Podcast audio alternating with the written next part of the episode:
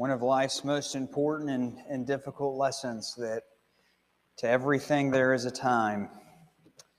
And uh, we want to hold on to these good things in front of us, but we can't.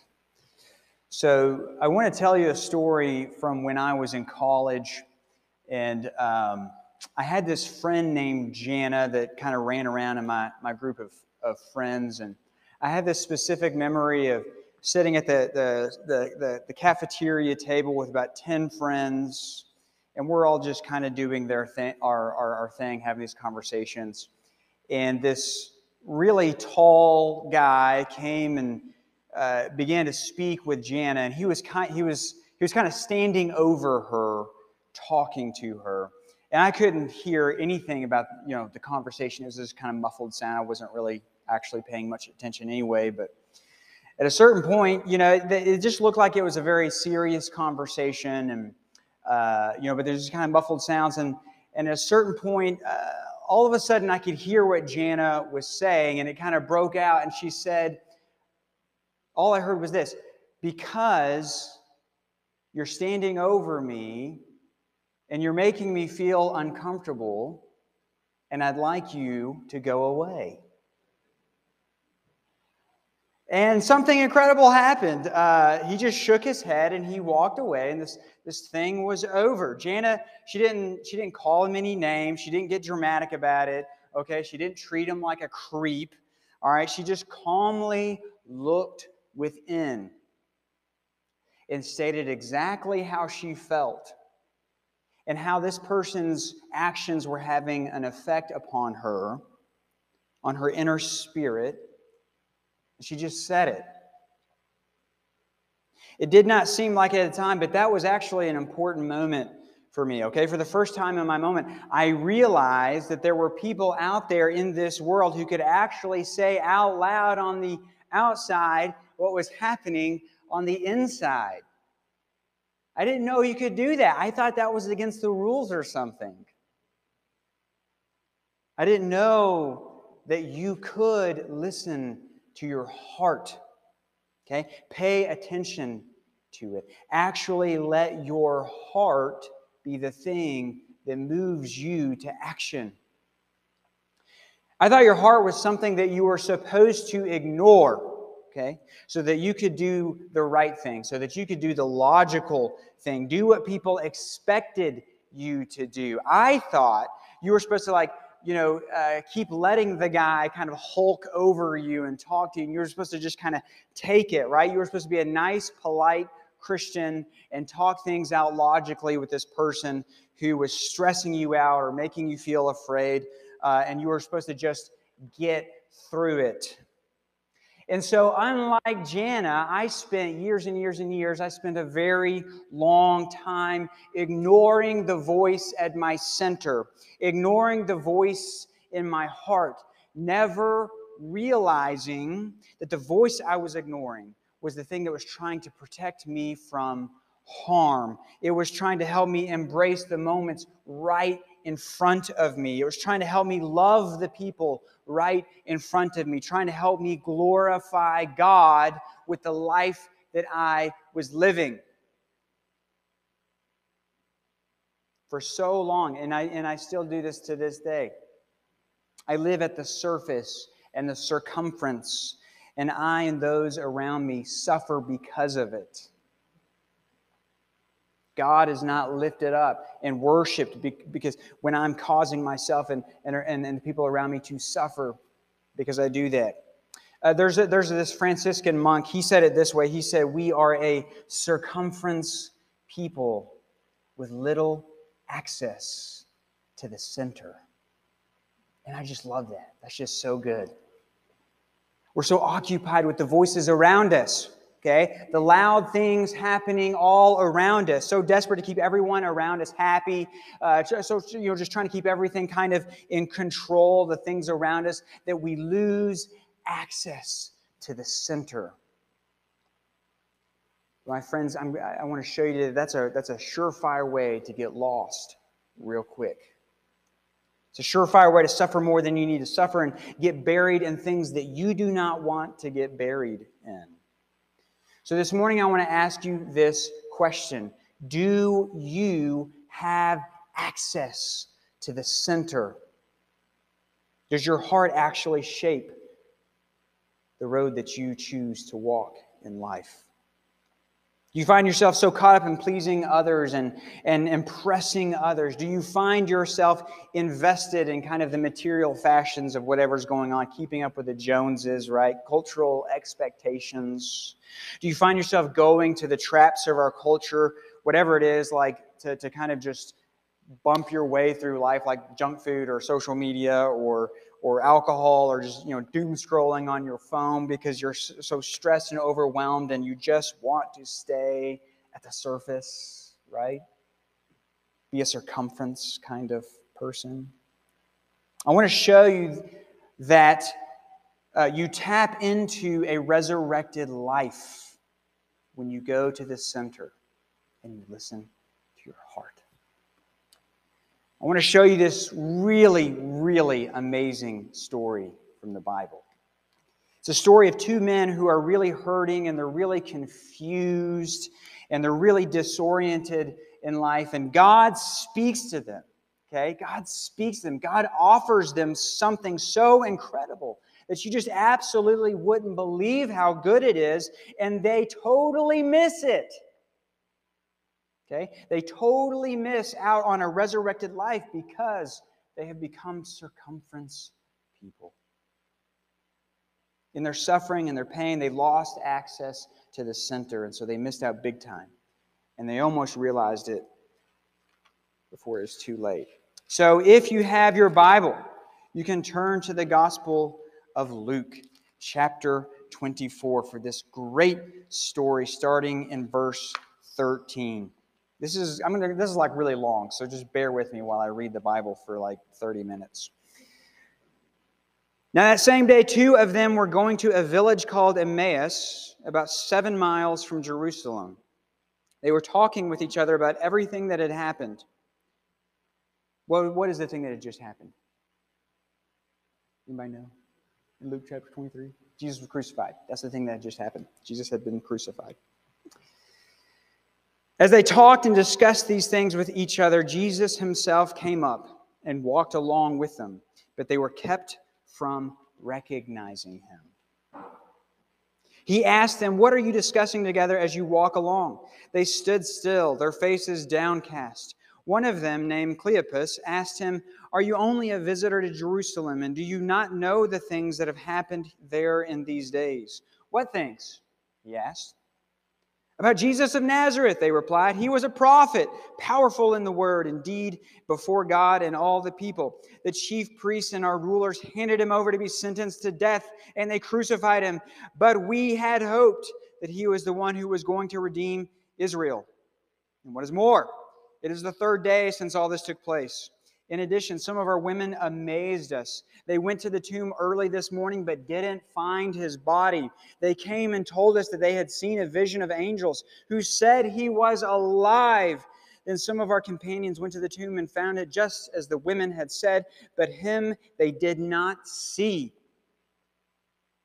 Jesus said to them, How foolish you are, and how slow of heart to believe all that the prophets have spoken. Did not the Christ have to suffer these things and then enter his glory? And beginning with Moses and all the prophets, he explained to them what was said in the scriptures concerning himself. As they approached the village to which they were going, Jesus acted as if he were going farther. But they urged him strongly, Stay with us, for it is nearly evening. The day is almost over. So he went in to stay with them. When he was at the table with them, he took bread, gave thanks, broke it, and began to give it to them. Then their eyes were opened and they recognized him, and he disappeared from their sight. They asked each other, Were not our hearts burning within us? They got up and returned at once to Jerusalem. There they found the eleven and those with them assembled together, and saying, It is true, the Lord has risen and has appeared to Simon. Thanks be to God for that very good word. So I'm going to map out this story for you. Uh, one one way of mapping it out. Okay, very simply, simply, it, it, just in three uh, succinct steps, three phases, and it mirrors, I think, uh, something that you experience all the time in your own life. Okay, so here's kind of my map for this story. You have the event, all right, and then the embers, and then the choice. Okay, repeat after me event, embers, choice. I just, you know, you guys, this section could be the event section. This can be the, no, I'm just kidding. Uh, that just occurred to me. That'd be fun. We could have had, we could have had some fun with that. So first you have the event, all right? And as I said, the event is the crucifixion, all right? That's the event of this story. And uh, these two followers of Jesus had hoped, as the text says, that Jesus would be the one who would redeem Israel. Okay, they had hoped that Jesus would be this anointed one that would mop up all the corruption and sin and injustice uh, and overthrow their foreign Roman Empire, uh, Roman foreign occupiers. But as you know, that's not how it turned out, right? Uh, instead, Rome just crucified Jesus along with a whole bunch of other people on the side of the road, and he was dead. The crucifixion of Jesus was a traumatic event for these two men. All right? This is like a JFK assassination moment. This is like a 9 11 kind of moment in their conscience. And um, even more than that, this is like a this is like a someone you love has been in a car crash kind of moment. This is this deep impression, this tra- trauma on them. This is like someone that you love has had a heart attack. This is what has happened to these two disciples. And then you pile onto this trauma, this other event, which is that these people are saying that his body is missing. Which for us, 2,000 years later in our nice little Christian church, we're like, that's good news. You should be happy that the body is missing. I mean, you had your prophecies, all this kind of stuff, but if you kind of put yourselves in that shoe, I mean, maybe that's right, but maybe not. Like maybe someone has come in and they've desecrated the body. Maybe his body's been stolen. Like maybe this is even worse than it already was. This is a big deal. This has left a big impression, a lot of agonizing questions and doubts. Okay, the crucifixion is their event. And then you have what I call the embers. All right? And when I say embers, what I mean is this embers are the burning feelings in your heart God uses to draw your attention to something important. If you look in the final verse there in 32, uh, they asked each other, Were not our hearts burning within us while we talked, while he talked with us on the road and he opened the scriptures to us? Their hearts were burning the whole time, all day, and they ignored those embers they compl- and because they did that, they completely missed out on an absolutely incredible experience that they could have embraced and enjoyed and cherished forever. I mean, these guys literally walked with the risen Jesus all day long, and they completely missed out on it. How would you like to get to go on a hike with the actual Jesus? You would probably be pretty grateful for an opportunity like that, and they completely missed it. So I'm going to take a second to really drill down on this. They weren't paying attention to the embers. I want to show you something. I'm going to really nerd out for a minute. So bear with me, okay? Um, so, so Luke's written, Luke's gospel is written in the language of Greek. All right, here we go, Skylar. We're going to talk about Greek again.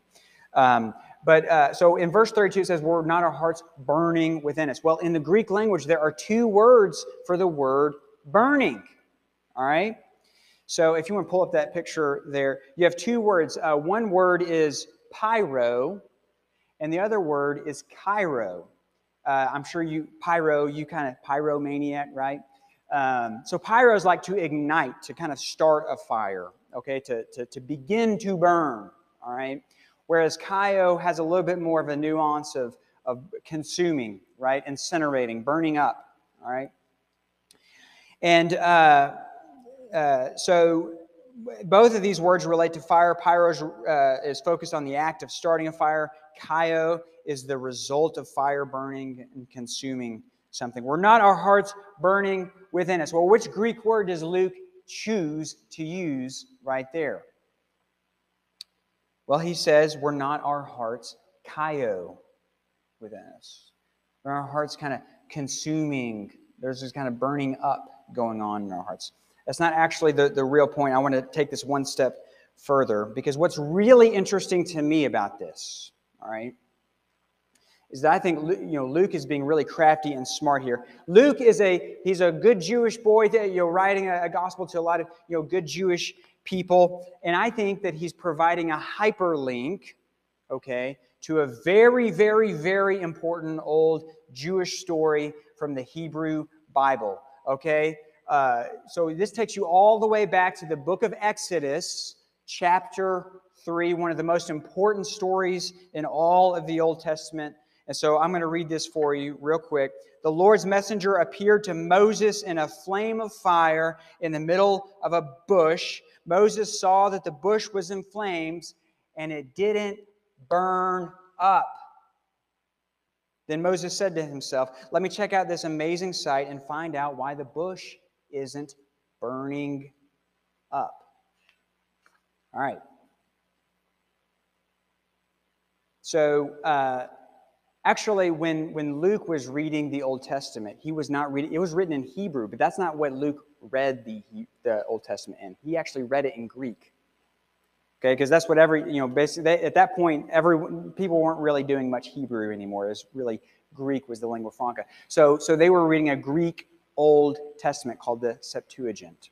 All right. So when Luke reads the story of the burning bush and he sees this word about uh, burning fire, which Greek word is used there in that burning bush story? Pyro or kaio? Is the, is the bush pyroing or is it kaioing? Igniting fire, consuming fire? It's kaio, consuming fire. When Luke told this story of these guys whose, whose conversation happened actually in a different Uh, language, that happened in Aramaic, not in Greek, Luke could have chosen either Greek word. He could have chosen pyro or kaio. Either would have worked just fine, really. But lo and behold, he uses the same word for burning as he saw in the burning bush story. Okay? The story of God speaking to Moses through the embers of a burning bush. Okay? Pay attention, dear reader, Luke is saying right here, if you'll notice it. This is a new burning bush story. Okay, go back and read the story in Exodus 3, please. Moses notices the burning embers of the bush. Moses makes a choice to pay attention to the embers in the bush. And when Moses makes a choice to pay attention to the burning embers, guess what? That is when he hears the voice of God in his life. Moses hears the voice of God when he chooses to pay attention to the burning embers. And a thousand years later, two disciples are walking down the road and they are literally talking with the risen Son of God in the flesh. And they too are given burning embers to hear the voice of God, this consuming fire, and they know it is there and they make a choice to ignore the burning embers at the center. And because they do the opposite of what Moses did, they don't get curious. They don't pay attention. They don't listen. They completely miss out on an incredible experience with God. And what I'm telling you today is this, my friends. Every single day of your life, God is going to place embers in your heart. You feel those little things going on in your heart. Okay? You feel something going on in there. You have some kind of event happen. It might be something catastrophic, okay, like a crucifixion in your life. It might be something wonderful, like watching a sun break over the mountains in the morning. And God gives you these emotion things, all right?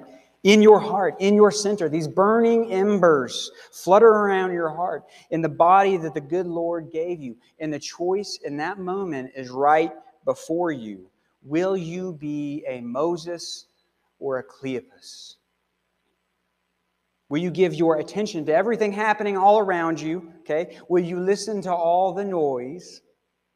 Will you conform your expectations to the people around you or the people behind you? Or will you make a choice to pay attention to the burning embers within and listen for what God might be saying to you, drawing your attention to? And my plea is that you will choose to listen to the embers that God places in your heart. On the sixth day of creation, on the first page of the Bible, God created the human body, and when He did, He called it good. Part of that good creation is these emotions, these feelings that God wired into the circuits of your body, and God did it on purpose. It wasn't a mistake. God created those little feelings and emotions with love and care and purpose and meaning. Your heart has these moments where you feel joy or sadness or anger or envy or disgust or fear or surprise or love or whatever it is. All of those things, those are good gifts from God that God gave to you and God gave to Moses and God gave to the two disciples on the road. And the reason that God wired those things into you, those burning embers, those raging flames sometimes, is to speak to you God wants to speak to you. God wants to draw your attention to something important. You feel joy, pay attention to the ember in your heart. Listen to that voice. You feel sadness in your heart, pay attention to the burning ember. Listen to that voice. What is God trying to draw your attention to right now? Your heart is a burning bush. Okay, Jesus walks with you every single day, but you'll only see him if you actually pay attention. If you move past the circumference and go down to the center. My friends, God is at the center of things. God has to be at the center of things. Everything has to be in orbit around Jesus Christ at the throne. Your life has to have Jesus Christ at its very center. The Holy Spirit whispers to you from the center. But we're so distracted by the noise and we don't hear what's going on around us. We're such circumference people that we don't hear it. But look at this story from today in Luke chapter 24. Look at, look at verse 7, it's 17. It says, Their faces were downcast. You look at verse 21, it says, We had hoped. Our hearts had been full of hope. Look at verse 22. Some of, the, some of our women uh, from our group left us stunned, left us amazed. The, the Greek there is, is literally threw it out of place, like our hearts had been thrown out of place. And this whole time, this whole story, all this stuff is going on in their hearts. And God is trying to speak to them and show them that Jesus Christ is alive and Jesus is right in front of you. But they wouldn't pay attention to the burning embers, they wouldn't listen to their hearts. So let me just take one second to kind of clarify something. It is widely and pervasively understood that you should not be controlled by your emotions, right? Like that's a problem. You should not let your anger or your fad, uh, your sadness or your fear run the show. Okay, but listening to your heart and paying attention to those burning embers you feel in it, that's not the same thing as letting your emotions control you. What I mean is this. Let me kind of elaborate on what I mean by paying attention to those burning embers. Someone walks into a room and suddenly you feel very uncomfortable. You're not exactly sure why. Okay? Listen to your heart. Get curious, all right? Get curious. Why, why do you feel uncomfortable when this person is in the room? Okay? Think about it. Get curious. Okay? You might feel uncomfortable because that person is just really, really different from you. Maybe they're from a totally different place or they have like a different religion or just they're just really different from you. And God is trying to, to draw your attention to something that you still have a little bit of prejudice in your heart that you need to work on, okay? Maybe that's what God is trying to draw your attention to that burning ember of discomfort you feel. But maybe it's not that at all, right? You get curious. Maybe, maybe God is trying to draw your attention to, to that, that feeling because maybe there really is something to watch out for with this person. Maybe really there is something to be careful about. What is God trying to draw your attention to?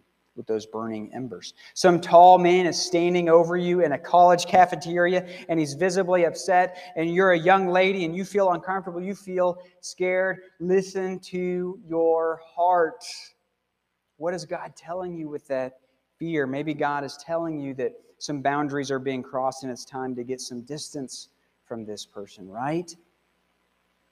God speaks from the center. God has gifted all of us with fear okay, to protect us from dangerous things and dangerous people. And fear cannot possess you or control you. Should not let it possess you or control you, okay?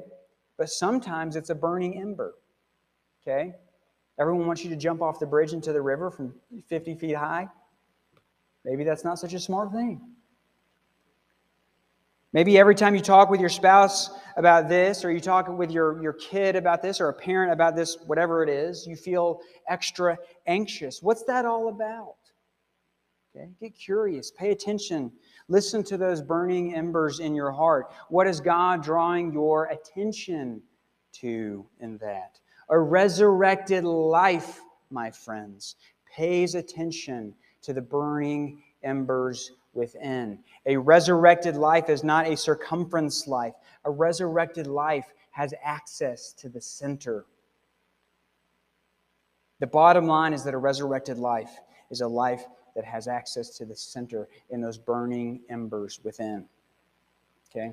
So this morning, I want to give you, uh, as I kind of close this, I just want to give you one little tool to put in your toolkit. Okay? Um, uh, to make this kind of a little more accessible. And that is this I want to encourage you to practice prayers of lamentation. All right? So, uh, practice prayers of lamentation. The Bible is full of prayers of lamentation. There is a book called Lamentations. Uh, there are many prayers of lamentation in the Psalms. Uh, and personally, kind of in my teaching, I like to widen the, the aperture of that, the scope of what I mean by lamentations. This is not exactly accurate.